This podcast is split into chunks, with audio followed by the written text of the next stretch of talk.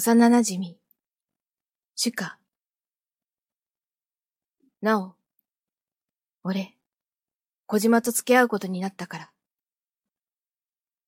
ゲームに夢中になっていた直哉に思い切って告げると、画面の中で少し先を走っていたカートが道を外れて、そのまま崖の下へ落ちていった。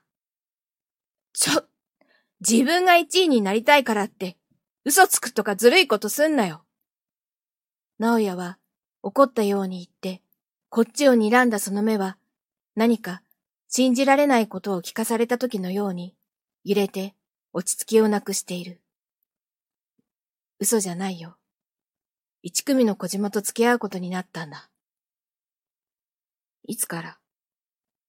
直哉は、ふいと視線を落として、手元のコントローラーを見つめている。月曜日に告られて、今日返事した。そうなんだ。うん。だからもう、あまり直と遊べない。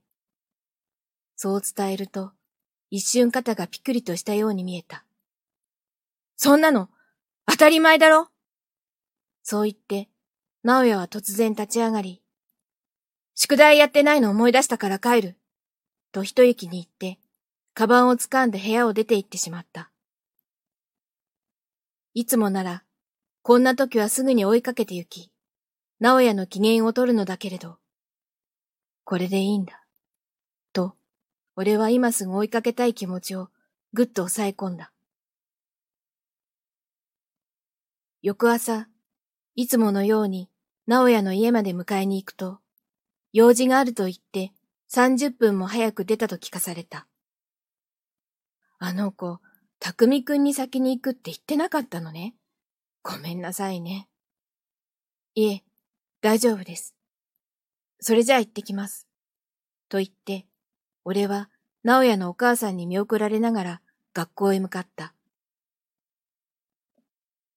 教室に入ると、大勢のクラスメートに囲まれて、楽しそうにしている直哉の姿を見て、やっとほっとすることができた。俺たちは、小学校の入学式以来、どちらかが風邪などで学校を休まない限り、ほとんど毎日一緒に登校していた。どちらかが休んだりした日は、どこか、ぽっかりと穴が開いたような、何かが不完全な状態で、その日一日を過ごした。俺はまっすぐに、直哉のもとへ向かうと、なおおはよう、と笑いかけた。おはよう。